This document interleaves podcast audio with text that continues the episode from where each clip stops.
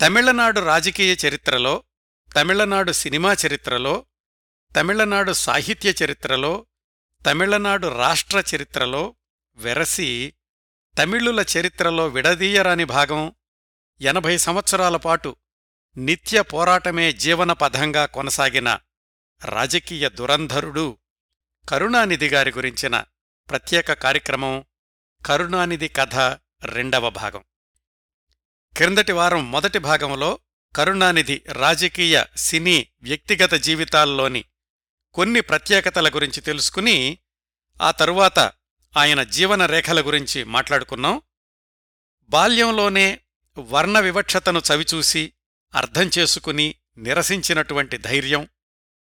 పన్నెండు సంవత్సరాల వయసులో హైస్కూలు చదువు కోసం వాళ్ళ ఊరొదిలి తిరువారూరికి వెళ్ళడం హైస్కూల్లో ఉండగానే విద్యార్థి ఉద్యమాల్లో ప్రవేశం పంతొమ్మిది వందల నలభై రెండులో తన పద్దెనిమిది సంవత్సరాల వయసులో విద్యార్థి దశలో ఉండగానే మురసోలి అనే పత్రికను స్థాపించడం చదువు పూర్తయ్యేదాకా రాజకీయ కార్యకలాపాలు వద్దు అని అన్నాదురై సలహా ఇవ్వడం ఇవన్నీ ప్రస్తావించుకున్నాం.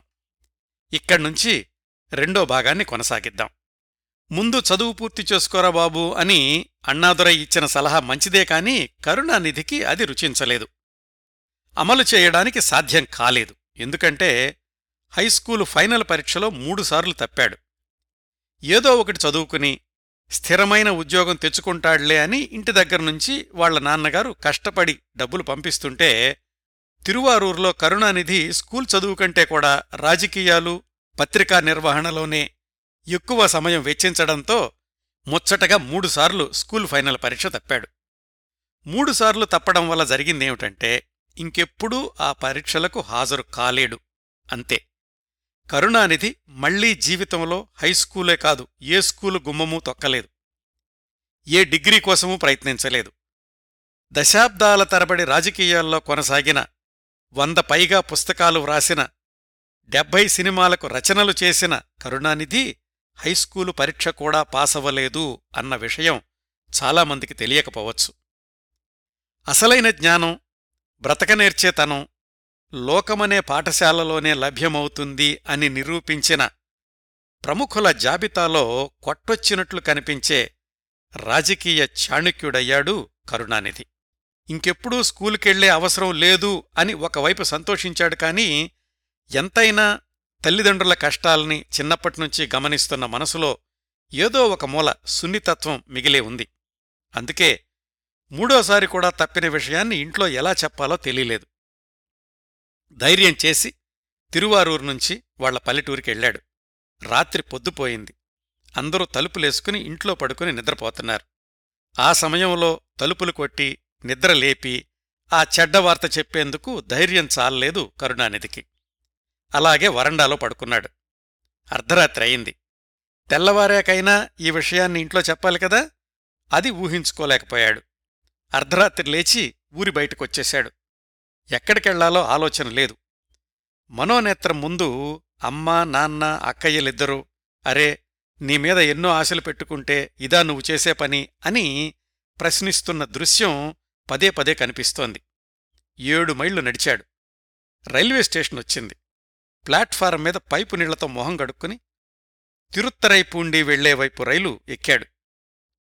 తొప్పాదురై అనే ఊళ్ళో తన స్కూలు మిత్రుడు అబ్దుల్ ఖాదిర్ ఉంటాడు అన్న సంగతి గుర్తొచ్చి ఆ స్టేషన్లో దిగాడు. విషయం తెలుసుకున్న మిత్రుడు కరుణానిధికి ఆశ్రయమిచ్చాడు ధైర్యం చెప్పాడు. స్కూల్ ఫైనల్ పరీక్ష కంటే ఎక్కువే నేర్చుకున్నావు నీకున్న తెలివితేటలో చొరవతోటి ఏదో ఒకటి చెయ్యగలవు అని సర్ది చెప్పాడు.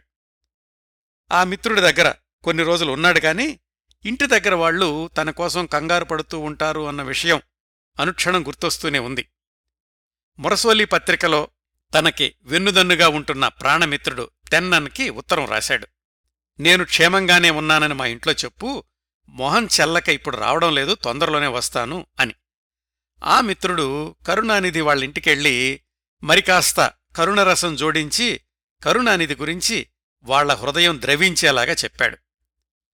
పరీక్ష పోతే పోయిందిలే కనీసం మా వాణ్ణి ఇంటికి తీసుకురా ఇవిగో దారి ఖర్చులు అని వాళ్ళు తెన్నన్కి డబ్బులిచ్చారు.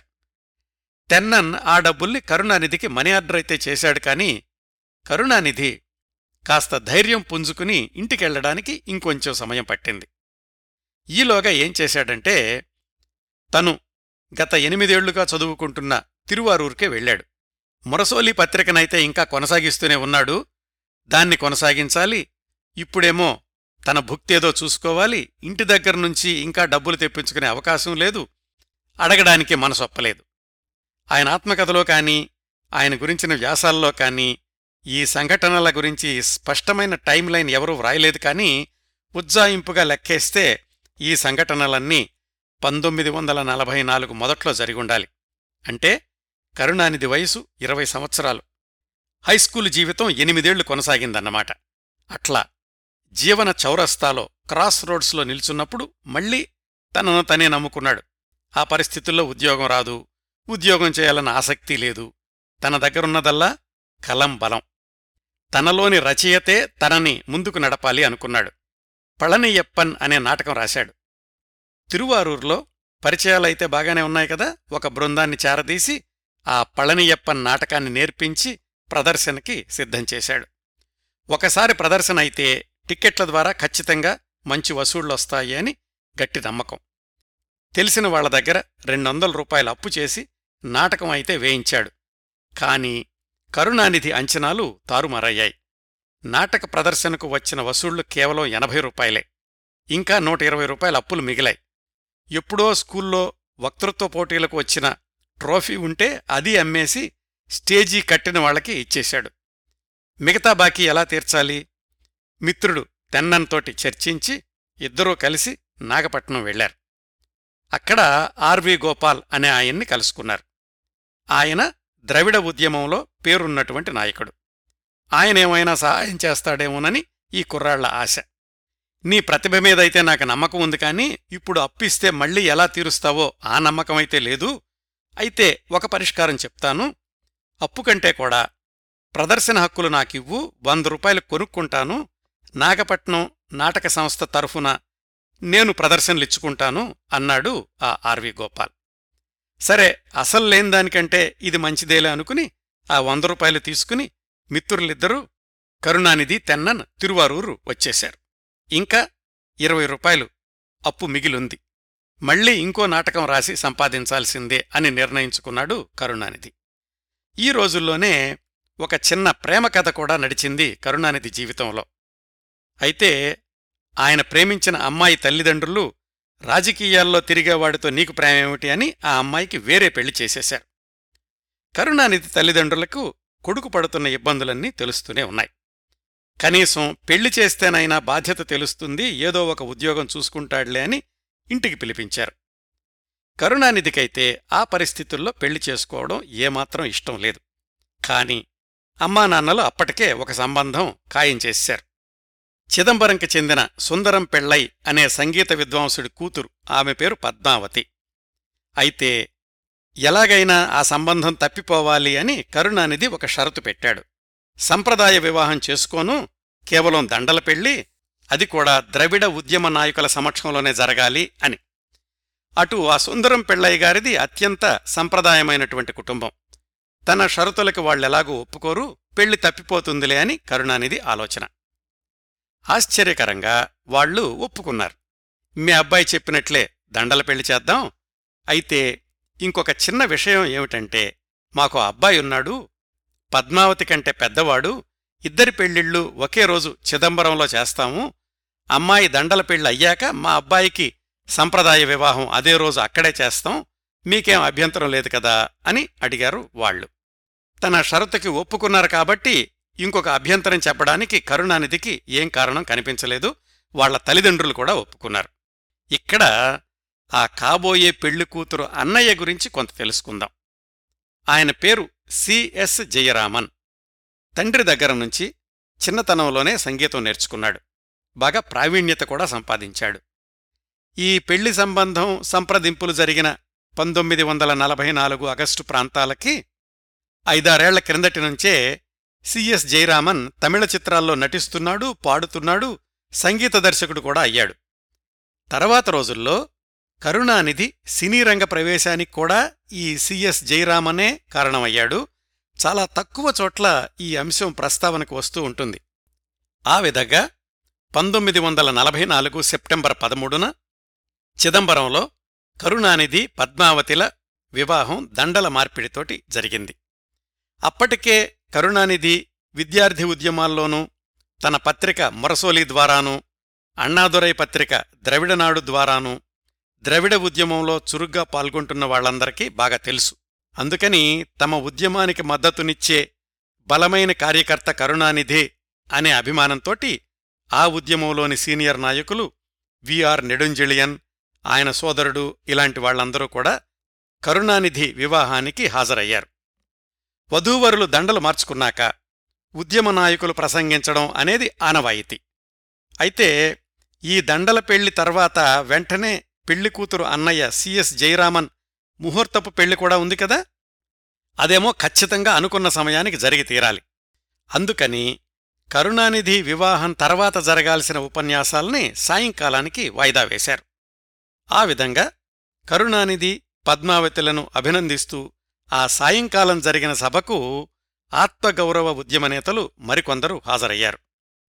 వాళ్ళందరిలోకి star attraction NS Krishnan NSK అనేవాళ్ళు ఈ సంఘటన జరిగిన పంతొమ్మిది వందల నలభై నాలుగుకే ఎన్ఎస్ కృష్ణన్ తమిళ సినిమాల్లో పేరున్నటువంటి నటుడు గాయకుడు ఆత్మగౌరవ ద్రవిడ ఉద్యమానికి మద్దతునిస్తున్నటువంటి ప్రముఖుడు కూడా.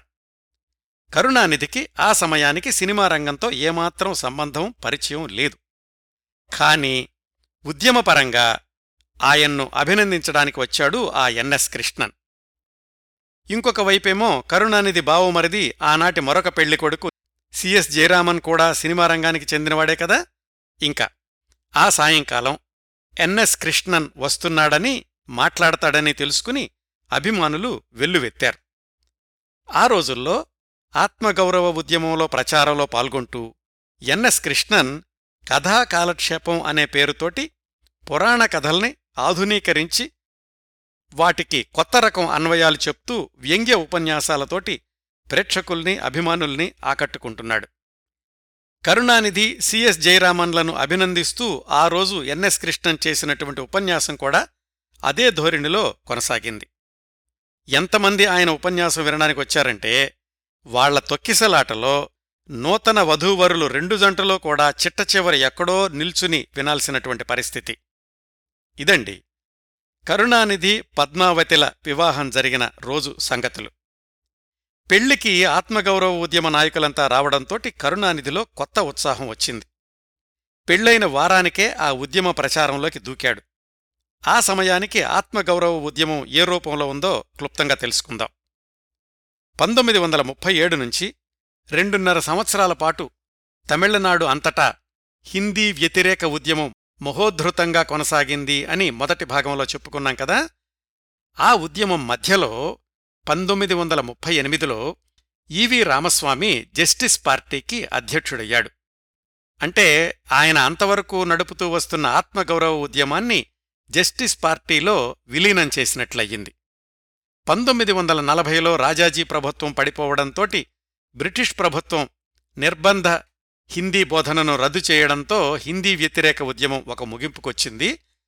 ఇంకా అది రెండో ప్రపంచ యుద్ధ సమయం కూడా. ఈవీఆర్ జస్టిస్ పార్టీ పతాకం క్రిందనే తన ఆత్మగౌరవ ఉద్యమాన్ని ముందుకు తీసుకెళ్తున్నారు.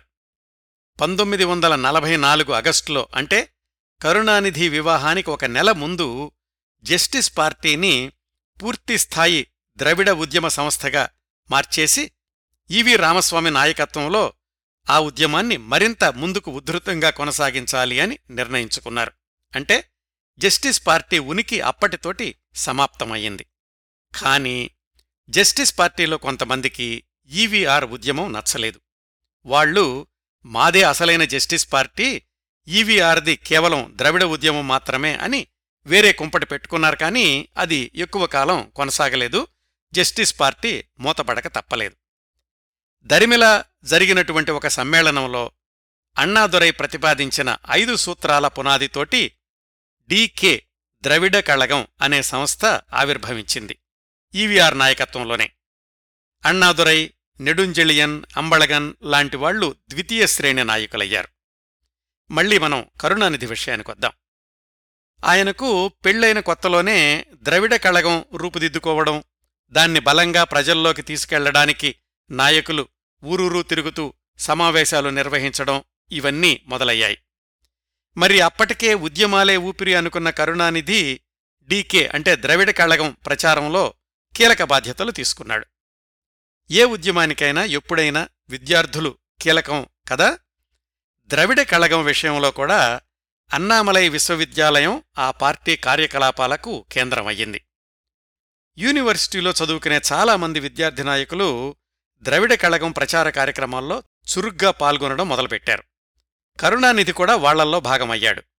అయితే మిగతా వాళ్ళందరూనేమో విద్యాధికులు సుశిక్షితులు.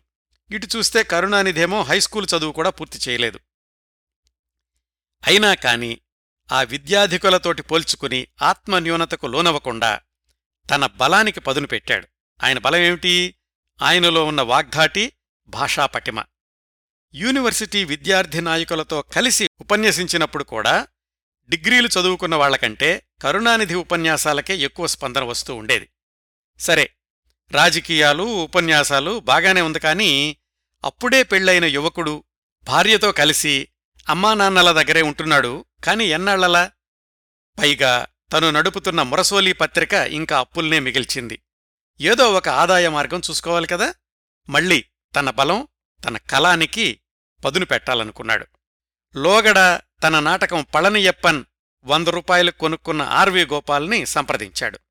ఆయన తన సంచార నాటక ప్రదర్శన సంస్థలో చేర్చుకుంటాను అన్నాడు కరుణానిధిని. స్క్రిప్టు విషయంలో సహాయం చేయాలి అవసరమైతే స్టేజీకి నటించాలి కూడా. ఆ షరతుల మీద ఆర్వి గోపాల్ నాటక సంస్థలో చేరాడు కరుణానిధి. నాటక ప్రదర్శనకు వచ్చే వసూళ్ళను బట్టి జీతాలుంటాయి అని చెప్పాడు ఆర్వి గోపాల్. కరుణానిధి దగ్గర కొనుక్కున్న పళనియప్పన్ నాటకాన్ని కొన్ని మార్పులు చేయించి శాంత అనే పేరుతోటి ప్రదర్శనకు సిద్ధమయ్యారు ఆర్వి గోపాల్ నాటక బృందం. ముందుగా విల్లుపురం అనే ఊళ్ళో ప్రదర్శించారు. ఆ రోజుల్లో ఏమిటంటే నాటక ప్రదర్శన అంటే ఒక్కరోజు కాదు వారం రోజులో ఇరవై రోజులో అలా వరుసగా కొనసాగుతూ ఉండేది. నాటకమైతే బాగానే ఉంది కానీ ముందులో వసూళ్ళు రాలేదు. ద్రవిడ ఉద్యమ నాయకులు ఈవీఆర్ అన్నాదురై వాళ్ళు కూడా విల్లుపురం వచ్చారు. అలాగైతేనైనా వసూళ్ళు పెరుగుతాయేమోనని. ఎంత ప్రచారం చేసినా ఎంతమంది నాయకులొచ్చినా వసూళ్ళు మాత్రం ఎప్పుడూ ఎనభై రూపాయలకు మించలేదు ఒక్కొక్క రోజు ప్రదర్శనకు. ఆ పరిస్థితుల్లో సభ్యులకు జీతాలు చెల్లించడం కూడా కష్టమైపోయింది గోపాల్కి. అண்ணాదురై వచ్చినప్పుడు ఆయన దగ్గరే పది రూపాయలు తీసుకుని సభ్యులందరికీ భోజనాలు తెప్పిస్తూ ఉండేవాడు ఆర్వి గోపాల్. ఏదో సంపాదించుదాము అన్న కరుణానిధికి నిరుత్సాహం ఎదురయ్యింది. ఇంతకీ ఎందుకు వసూళ్ళు రాలేదు అంటే నాటక ప్రదర్శనలో నాణ్యతలో లోపం లేదు. కాని ఇదేదో ద్రవిడ ఉద్యమ నాటకం ద్రవిడ ఉద్యమం అంటేనేమో దళితులది మనకెందుకులే అని చాలామంది అనుకోవడం వల్ల ఎక్కువ మంది ఆ నాటకం చూడ్డానికి వచ్చేవాళ్ళు కాదు. ఆ పరిస్థితుల్లో నిర్వాహకుడు ఆర్వి గోపాల్కి ఎవరో సలహా చెప్పారు. ఈ విల్లుపురం లాంటి ఊళ్ళల్లో కంటే పాండిచ్చేరి వెళ్ళండి అక్కడ ఎక్కువ ఆదరణ లభించవచ్చు అని. అలాగా ఆ నాటకం బృందం వాళ్ళతో పాటుగా కరుణానిధి పాండిచ్చేరి వెళ్ళారు అప్పటికి పాండిచ్చేరి ఫ్రెంచి వాళ్ళ పాలనలో ఉంది. బ్రిటిష్ వాళ్ళకు వ్యతిరేకంగా పోరాడే నాయకులకు ఆశ్రయస్థానంగా కూడా పేరు తెచ్చుకుంది. నిజంగానే పాండిచ్చేరిలో ప్రదర్శనలు విజయవంతమయ్యాయి వాళ్ళనుకున్న ప్రణాళిక కూడా విజయవంతమయ్యింది.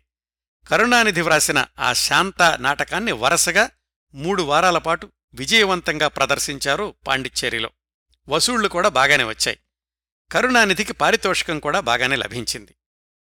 దానిలో నుంచి కొంత ఇంటి దగ్గరే ఉంటున్న భార్యకు అమ్మా నాన్నలకు పంపించాడు. శాంత నాటకంలో ప్రధాన పాత్ర పేరు శివగురు. ఆ నాటకం చూసిన వాళ్ళంతా కరుణానిధి గారి సంభాషణలకు చప్పట్లు కొట్టి కరుణానిధినే శివగురు అని పిలవడం మొదలుపెట్టారు. ఇదంతా పంతొమ్మిది వందల నలభై నాలుగు చివర్లోనూ పంతొమ్మిది వందల నలభై ఐదు మొదట్లోనూ జరిగుండాలి ఇదిలా జరుగుతూ ఉండగా అన్నాదురై అనుచరుడు ఒక ఆయన కంచి కళ్యాణసుందరం అనే ఆయన పాండిచ్చేరికొచ్చి తొళిలార్ మిత్రన్ అనే వారపత్రికను మొదలుపెట్టాడు.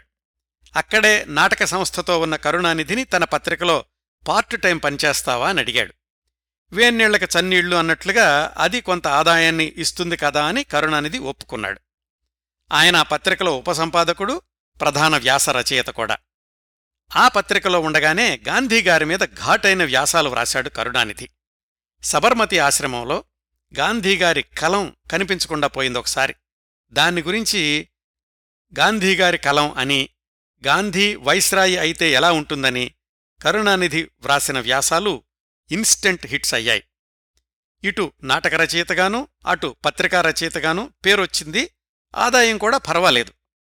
ఆ రోజుల్లోనే పాండిచ్చేరిలో ద్రవిడ కళగం మహాసభలు జరపాలి అని నాయకత్వం నిర్ణయించుకుని కరుణానిధిని కూడా కార్యనిర్వాహక వర్గంలో చేర్చారు. ఎవరు? ఈవీఆర్ అన్నాదురై. అయితే ఈసారి సభలు రసాభాసంగా జరిగాయి. కారణం ఏమిటంటే ఈ డీకే ఉద్యమానికి వ్యతిరేకులైనటువంటి కాంగ్రెస్ పార్టీ కార్యకర్తలు ఎదురుదాడి చేయడం. సభలు జరుగుతున్న ప్రవేశానికొచ్చి కర్రలు రాళ్ళతోటి దాడి చేశారు. డీకే పతాకావిష్కరణ జరుగుతూ ఉండగా ఓ జెండా కర్రలు విరగ్గొట్టారు. కాంగ్రెస్ ఉద్యమవాదుల నుంచి తప్పించుకోవడానికి ద్రవిడ కళగం నాయకులు కార్యకర్తలు ఆత్మరక్షణలో పడాల్సొచ్చింది ఈవీఆర్ అన్నాదురై లాంటి నాయకుల్ని క్షేమంగా బయటికి తీసుకెళ్ళగలిగారు కానీ కరుణానిధి మరికొంతమంది కార్యకర్తలు కాంగ్రెస్ వాదుల దౌర్జన్యానికి బలికాక తప్పలేదు. కరుణానిధిని చితగొట్టి రోడ్డు పక్కన పడేశారు. నగరమంతా బీభత్స వాతావరణం అలుముకుంది.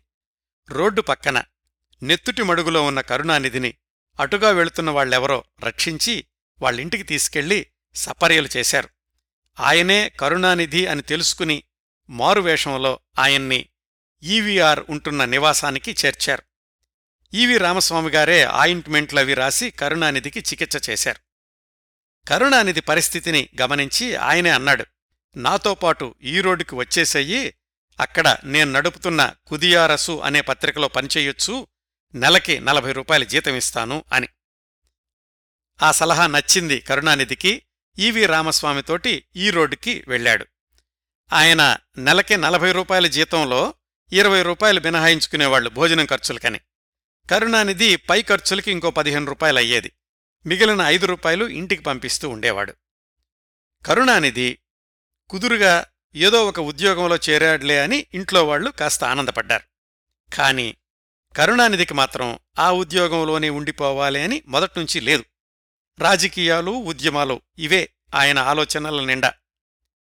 ఆ పత్రికలో ఒకసారి కరుణానిధి వ్రాసిన వ్యాసం తీటాయుదుతూ అనేది పెను సంచలనం సృష్టించింది.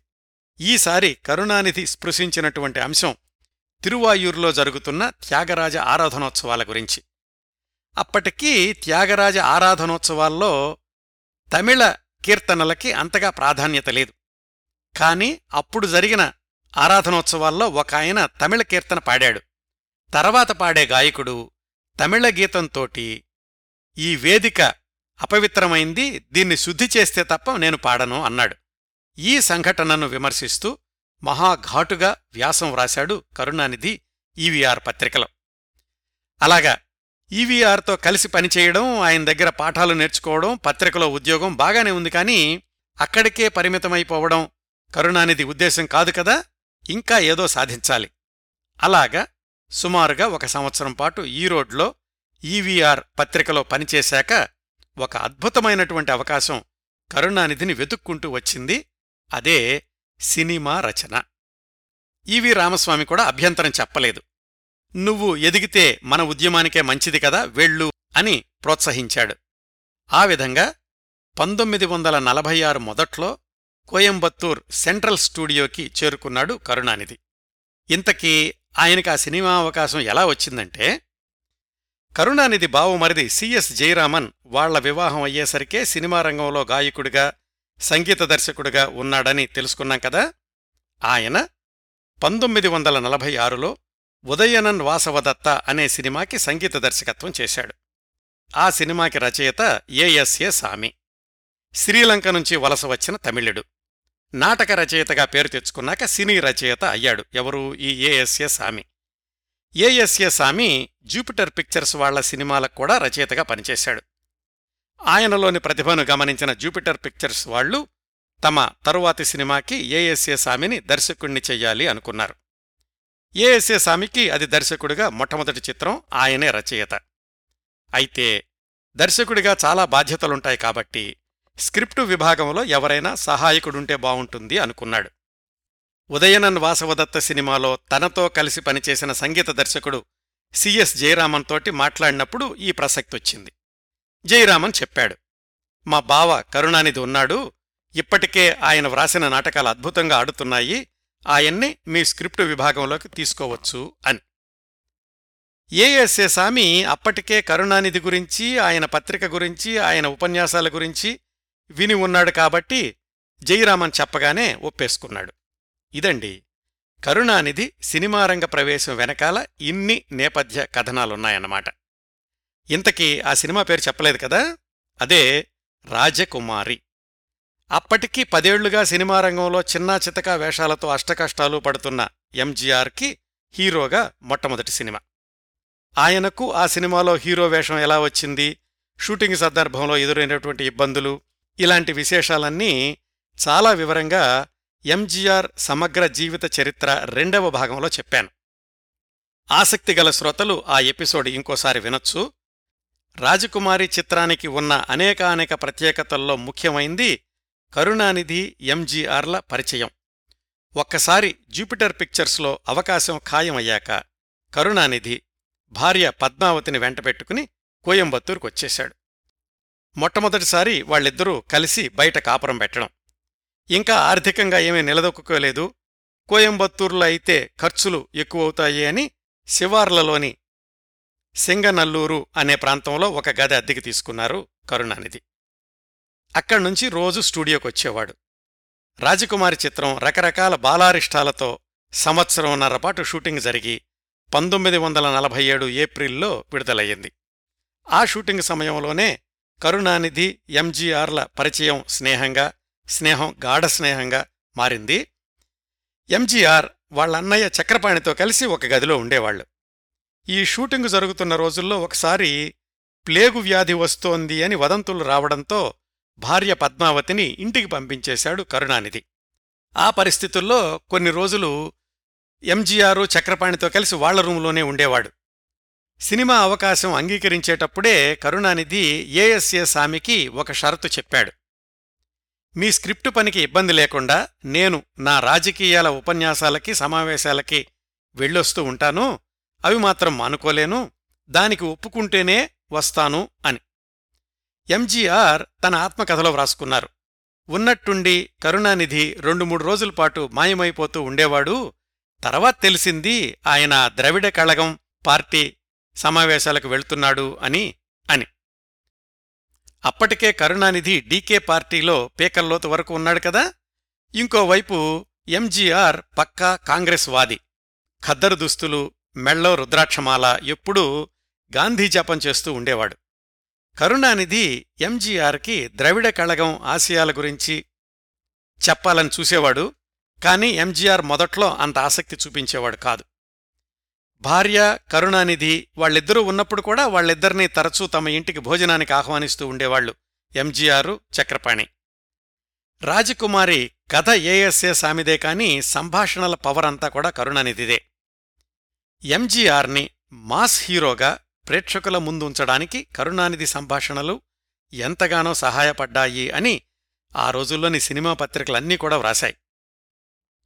అప్పటి మిత్రుడు రాబోయే దశాబ్దాల్లో బద్ధశత్రువు అయిన ఎంజీఆర్కి వెండితెర బలం చేకూర్చడంలో కరుణానిధి తనకు తెలియకుండానే ఎంతో సహాయం చేసినట్లయింది.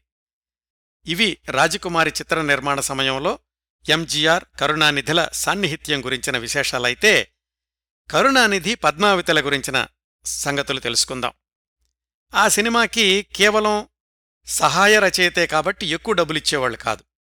వెనకాలేమో ఆర్థికంగా ఉన్నవాడు కాదు కాబట్టి సగటు మధ్యతరగతి కొత్త కాపురంలోని కష్టాలన్నీ చవిచూశారు కరుణానిధి భార్య పద్మావతి. నెలంతటికీ సరిపడా సరుకులు ఒకేసారి కొని నిలవ చేసుకునేటంత స్థోమత లేదు. ఎప్పటి సరుకులు అప్పుడే కొనుక్కోవాల్సిన పరిస్థితి. వాళ్ళు ఉన్న చోట ఖరీదు ఎక్కువగా ఉంటాయని కోయంబత్తూరికెళ్ళి ఆ సరుకులు తెచ్చుకోవాల్సొచ్చేది.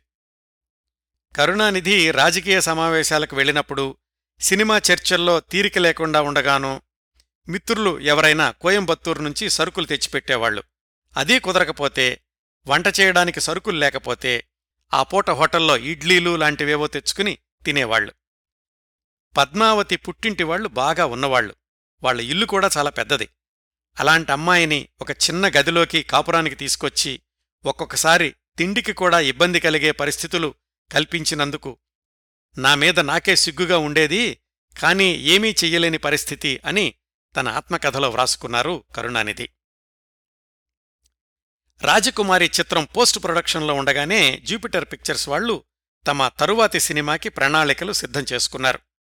ఈసారి వాళ్ళు తీద్దామనుకున్న చిత్రం అభిమన్యు.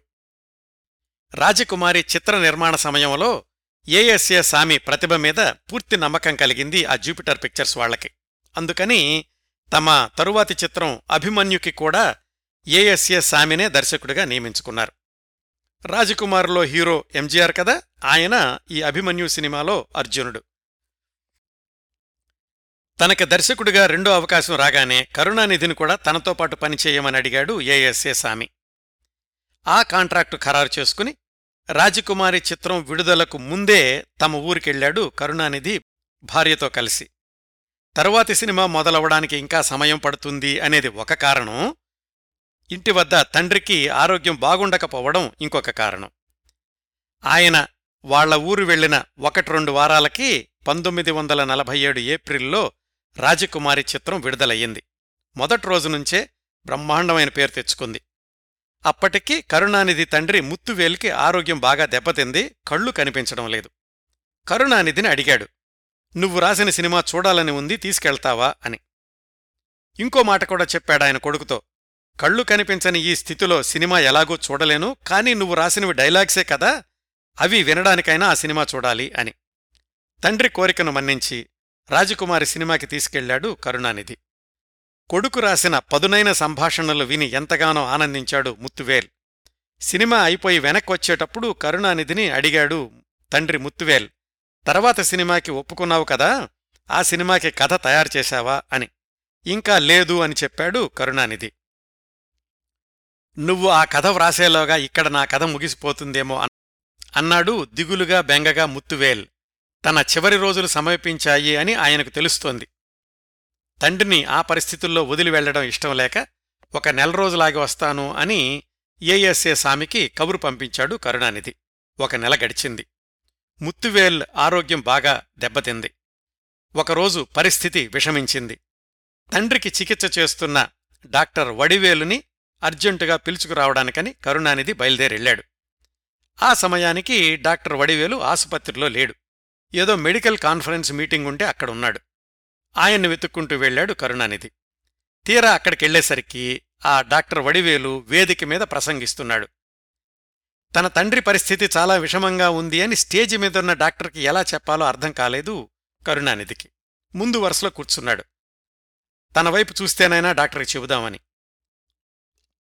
డాక్టర్ వడివేలు కరుణానిధి వైపు అయితే చూశాడు కానీ వెంటనే కరుణానిధిని వేదిక మీదకొచ్చి ఉపన్యాసం చెప్పమని ఆహ్వానించాడు. అక్కడేమో తండ్రి పరిస్థితి గుర్తొస్తోంది. ఇటు చూస్తేనేమో డాక్టర్ గారి విజ్ఞప్తిని కాదనలేకపోయాడు. ఎలాగూ ఆయన సహాయం అడగడానికి వచ్చాను కదా ఓ ఐదు నిమిషాలు మాట్లాడితే ఆయనకు తృప్తిగా ఉంటుంది. అది అవగానే వెంటబెట్టుకుని వెళ్ళొచ్చు అన్న ఉద్దేశంతో వేదికనెక్కాడు కరుణానిధి. చాలా యాదృచ్ఛికం. ఇక్కడ ఇలా జరుగుతూ ఉండగా అక్కడ ఇంటి దగ్గర కరుణానిధి తండ్రి కన్ను మూశాడు. మిత్రుడు ఆ వార్తని మెడికల్ కాన్ఫరెన్స్ జరుగుతున్న హాలుకు మోసుకొచ్చాడు. కరుణానిధి వేదిక మీద ఉండడంతో డాక్టర్ వడివేలుకి చెప్పాడు. వెంటనే కరుణానిధి ఉపన్యాసాన్ని ఆపు చేయించి ఇద్దరూ ఇంటికెళ్ళారు. ఈ సంఘటన గురించి వ్రాసుకుంటూ తన ఆత్మకథలో చెప్పుకున్నాడు కరుణానిధి. బహుశా ఆ రోజు ఆ మీటింగ్ హాల్లోకి వెళ్ళగానే మొహమాట పడకుండా డాక్టర్ గారికి చెప్పి ఉంటే కాస్త తొందరగా ఇంటికి వెళితే నాన్న అంత త్వరగా చనిపోయేవాడు కాదేమో? చివరి నిమిషంలో ఆయన పక్కన లేనే అన్న గిల్టీ ఫీలింగ్ నన్ను జీవితాంతం వెంటాడుతోంది అని. ఇలాంటి పరిస్థితే మరొక సంవత్సరం తర్వాత తన భార్య విషయంలో ఎదురవుతుంది అని పాపం కరుణానిధికి అప్పుడు ఏమాత్రం తెలిసే అవకాశం లేదు. తండ్రి మరణం తర్వాత అన్నీ సర్దుకుని మళ్ళీ భార్య పద్మావతితో కలిసి కోయంబత్తూరికి ప్రయాణమయ్యాడు కరుణానిధి. తన తర్వాతి ప్రాజెక్టు అభిమన్యు సినిమాకి పనిచేయడానికి. ఆ రోజుల్లో ఆయన ఆర్థిక పరిస్థితి ఎంత దారుణంగా ఉండేదో తెలుసుకోవడానికి ఇంకో ఉదాహరణ కరుణానిధి భార్య పద్మావతితో కలిసి కోయంబత్తూరు చేరుకునేసరికి అర్ధరాత్రి అయ్యింది. అక్కడ్నుంచి వాళ్ళు నివాసం ఉండే సింగనల్లూరు వెళ్ళడానికి ఆ సమయంలో రైల్వే స్టేషన్ దగ్గర వాహనాలేమీ లేవు. ఉన్న ఒకళ్ళిద్దరు గుర్రబళ్ళు వాళ్ళు అర్ధరాత్రిపూట అంత దూరం రాము అన్నారు. కోయంబత్తూరు నుంచి సింగనల్లూరు వెళ్ళే త్రోవ కూడా రాత్రి సమయాల్లో క్షేమకరం కాదు దొంగలు ఎక్కువగా ఉండేవాళ్ళు తెల్లవారేదాకా రైల్వే స్టేషన్లో ఉండడానిక వీల్లేదు. విధిలేని పరిస్థితుల్లో కరుణానిధి భార్య చిరుక పెట్టే నెత్తిమీద పెట్టుకుని సింగనల్లూరికి కాలినడకన గంటన్నర పైగా నడిచి వెళ్ళారు అలాంటి సందర్భాలు తనకు ఎన్నెన్నో జీవిత పాఠాలు నేర్పాయి అని వ్రాసుకున్నారు కరుణానిధి. బయట రాజకీయ వేదికల మీద చూస్తేనేమో కరుణానిధికి గొప్ప పేరుంది. సమావేశం ఏదైనా సరే ఆయన ఉపన్యాసం ప్రత్యేక ఆకర్షణగా ఉండేది. ఇంటి దగ్గర చూస్తేనేమో నెల సరుకులకు కూడా ఇబ్బంది పడే పరిస్థితి. ఇదిగో ఇలాగ అర్ధరాత్రిపూట కాలినడక కూడా తప్పనిసరి పరిస్థితి. అవునండి. ఆ తరువాతి రోజుల్లో దశాబ్దాల పాటు తమిళనాడు రాష్ట్రం మొత్తాన్ని పరిపాలించిన కరుణానిధి తన కుటుంబ సభ్యులకు రాష్ట్రాన్ని వదిలి వెళ్ళిన కరుణానిధి ఆ రోజుల్లో అట్లా అర్ధరాత్రిపూట పెట్టె నెత్తిమీద పెట్టుకుని గంటన్నర పాటు నడిచి వెళ్ళినటువంటి సందర్భాలు కూడా ఉన్నాయండి. ఇంకా ఆయన సినిమా విషయానికొస్తే రెండో చిత్రం అభిమన్యు మొదలైంది. ఒకవైపు స్క్రిప్టు రాయడం అవసరమైనప్పుడేమో రాజకీయ సమావేశాలకు హాజరవడం కరుణానిధి జీవితం తీరిక లేకుండా కొనసాగింది ఆర్థిక ఇబ్బందులు ఎన్నున్నా కాని. అభిమన్యు చిత్రం కూడా పంతొమ్మిది వందల నలభై ఎనిమిది మేలో విడుదలయ్యింది. తన మొదటి సినిమా తండ్రితో కలిసి చూసినట్లు ఈసారి రెండో సినిమాని భార్యతో కలిసి చూశాడు. వ్రాసింది పౌరాణిక కథకి సంభాషణలే కాని వాటిల్లో కూడా తన తమిళ భాషా ప్రేమని మర్చిపోలేదు. అభిమన్యుడు మరణించిన దృశ్యంలో అర్జునుడితోటి కుమారుడా తమిళనాడు ప్రియపుత్రుడా అనిపించడం కరుణానిధికే చెల్లింది. కరుణానిధి వ్రాసిన అనేక సంభాషణలకు ప్రేక్షకులు హర్షాతిరేకంతో చప్పట్లు కొట్టారు. అయితే కరుణానిధి మాత్రం ఏమాత్రం సంతోషంగా లేడు. అభిమన్యు సినిమా విజయవంతమైనప్పటికీ. కారణం సినిమా టైటిల్స్లో తన పేరు లేదు. మొదటి సినిమా రాజకుమారికైతే సర్లే మొట్టమొదటి సినిమానే కదా వేయలేదు అనుకున్నాడు. రెండో సినిమాకైనా తప్పనిసరిగా పేరేస్తారు అని ఆయన నమ్మకం. రెండు సినిమాలు విజయవంతం అవడంలో ప్రేక్షకుల్ని థియేటర్లకి తీసుకురావడంలో కరుణానిధి సంభాషణల బలం ఎంత ఉందో అందరికీ తెలుసు. అందుకనే తన పేరు లేకపోవడం కరుణానిధికి తీవ్రంగా కోపం తెప్పించింది.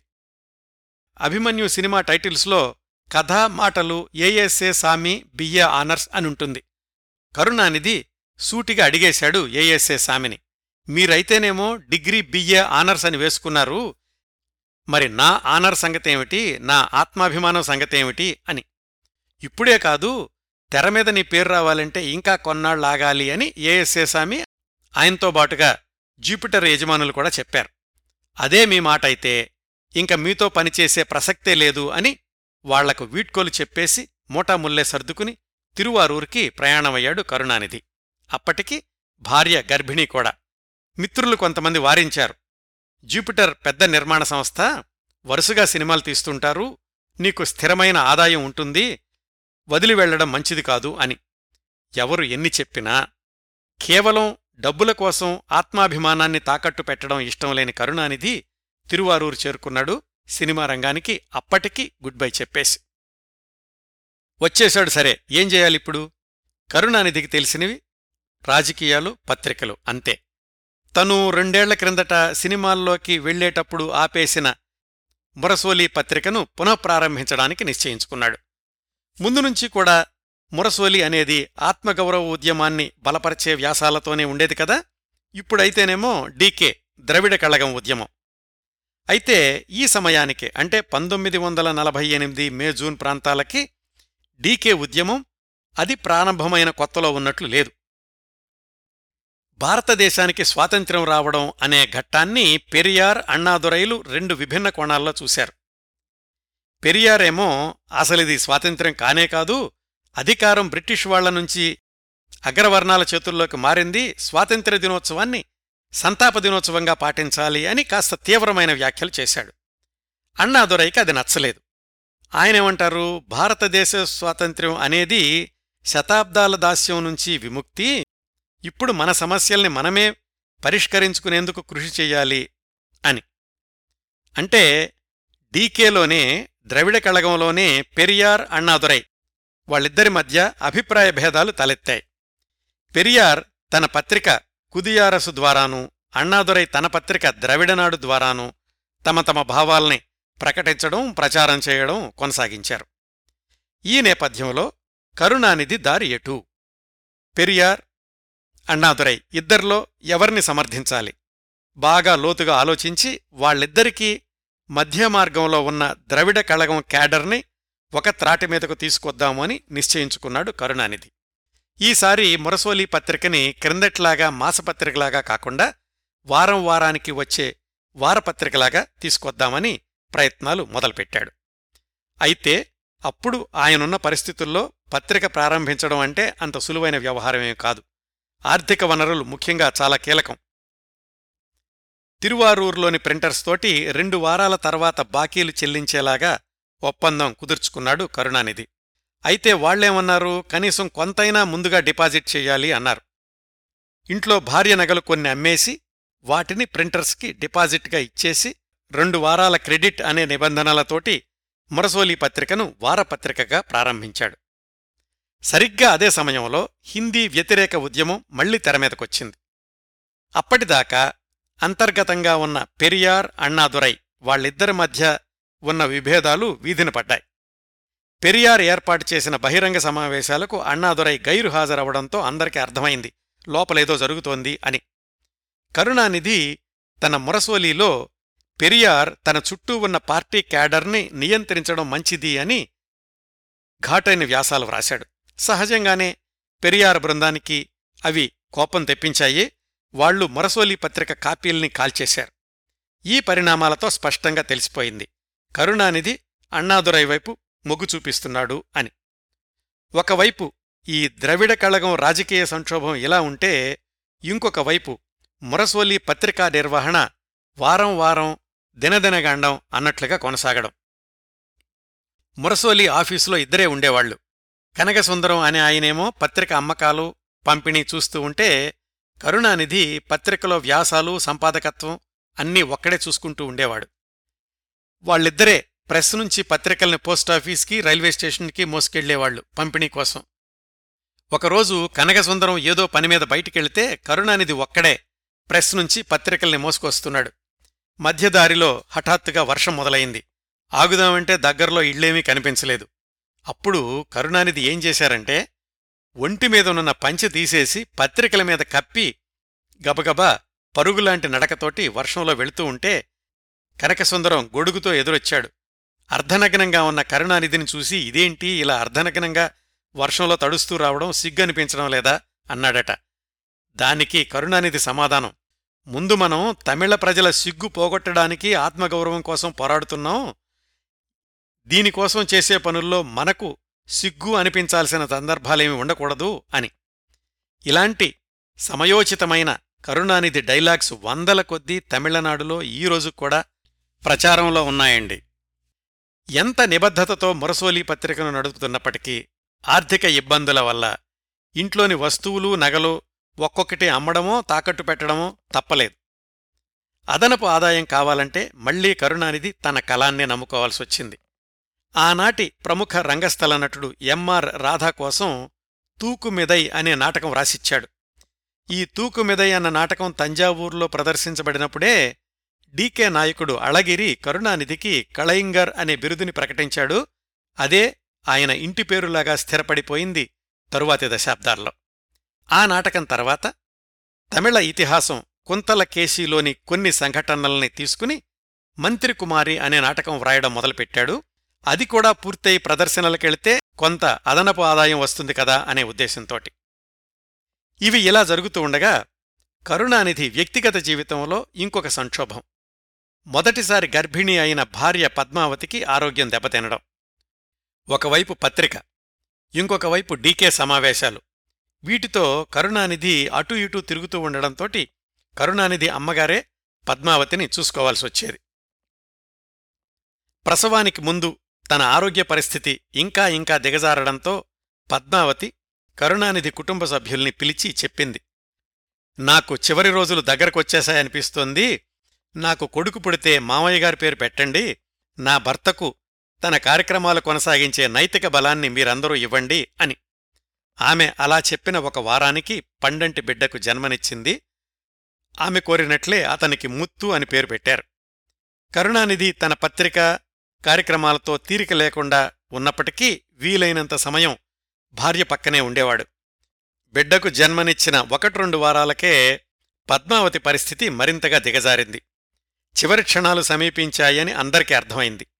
ఈసారి ఎట్టి పరిస్థితుల్లోనూ పద్మావతి పక్కనే ఉండాలి అని నిర్ణయించుకున్నాడు కరుణానిధి. ఈసారి అంటే సంవత్సరం ముందు తండ్రి విషయంలో జరిగినట్లుగా జరగకూడదు అని. అయితే ఒక నెల రోజుల ముందే ఒప్పుకున్న బహిరంగ సభలోని ప్రసంగం రోజు వచ్చింది. కార్యకర్తలొచ్చి సభ అయిపోగానే పంపించేస్తామని బలవంతంగా కరుణానిధిని పుదుక్కోటైకి తీసుకెళ్ళారు. అయిష్టంగానే వెళ్ళినప్పటికీ తన సహజసిద్ధమైన ఫైర్తో ఆ ఉపన్యాసం పూర్తి చేశారు కరుణానిధి. ఆయన ఉపన్యాసం అవగానే కార్యకర్తలు అటుగా వెళ్ళే లారీ నాపి వెంటనే పంపించేశారు కరుణానిధిని తిరువారూర్కి. దురదృష్టం ఆయన తిరువారూరులో దిగేసరికి విషాదవార్త తెలిసింది భార్య పద్మావతి కన్నుమూసింది అని. ఆయన ఆత్మకథలో వ్రాసుకున్నారు నాన్న పోయినప్పుడు పక్కన లేను అన్న అపరాధభావం ఇంకా నన్ను వదలక ముందే పద్మావతి చివరి క్షణాల్లో కూడా పక్కన లేకపోవడం అనేది నా అపరాధ భావాన్ని ద్విగుణీకృతం చేసింది అని భార్య మృతదేహాన్ని చూసి వంగి ఆమె నుదుటి మీద ముద్దు పెట్టుకుని వీడ్కోలు చెప్పారు కరుణానిధి. రోజుల పిల్లవాడు తను మిగిలారు. ఆయన జీవితంలో అత్యంత సంక్షోభ సమయం అది. అటు చూస్తేనేమో ద్రవిడ కళగంలోని విభేదాలు తన పరిస్థితి చూస్తేనేమో ఆర్థిక ఇబ్బందులు రోజురోజుకి కష్టమవుతున్న పత్రికా నిర్వహణ ఇంతలో భార్య మరణం పసిపిల్లాడి సంరక్షణా బాధ్యత. ఎన్ని ఇబ్బందులు కష్టాలు చుట్టుముట్టినా తాత్కాలికంగా ఒత్తిడి అనిపించినా వాటిని పరిష్కరించుకునే ఆత్మబలం మానసిక సామర్థ్యమే కరుణానిధిని దశాబ్దాలపాటు తమిళనాడు రాజకీయాల్లో నిలబడేలాగా చేసింది. పంతొమ్మిది వందల నలభై ఎనిమిది ఆగస్టు ప్రాంతాల్లో జరిగిన ఈ సంక్షోభం నుంచి కరుణానిధి ఎలా తేరుకున్నారు ఎలా ముందుకెళ్ళారు అనే వివరాలు వచ్చే వారం తెలుసుకుందాం. ఈ కార్యక్రమాన్ని ఇంతటితో ముగిస్తానండి. ఈ కార్యక్రమాలను ఆదరించి అభిమానిస్తున్న శ్రోతలందరకు హృదయపూర్వకంగా కృతజ్ఞతలు తెలియచేస్తున్నాను వచ్చే వారం కరుణానిధి కథ సమగ్ర జీవిత చిత్రణ మూడవ భాగంతో కలుసుకుందాం. అంతవరకు నవ్వుతూ ఉండండి. మీ నవ్వులు పది మందికి పంచండి. ప్రస్తుతానికి మీ వద్ద సెలవు తీసుకుంటోంది సదా మీ ఆదరాభిమానాలను కోరుకునే మీ కిరణ్ ప్రభ.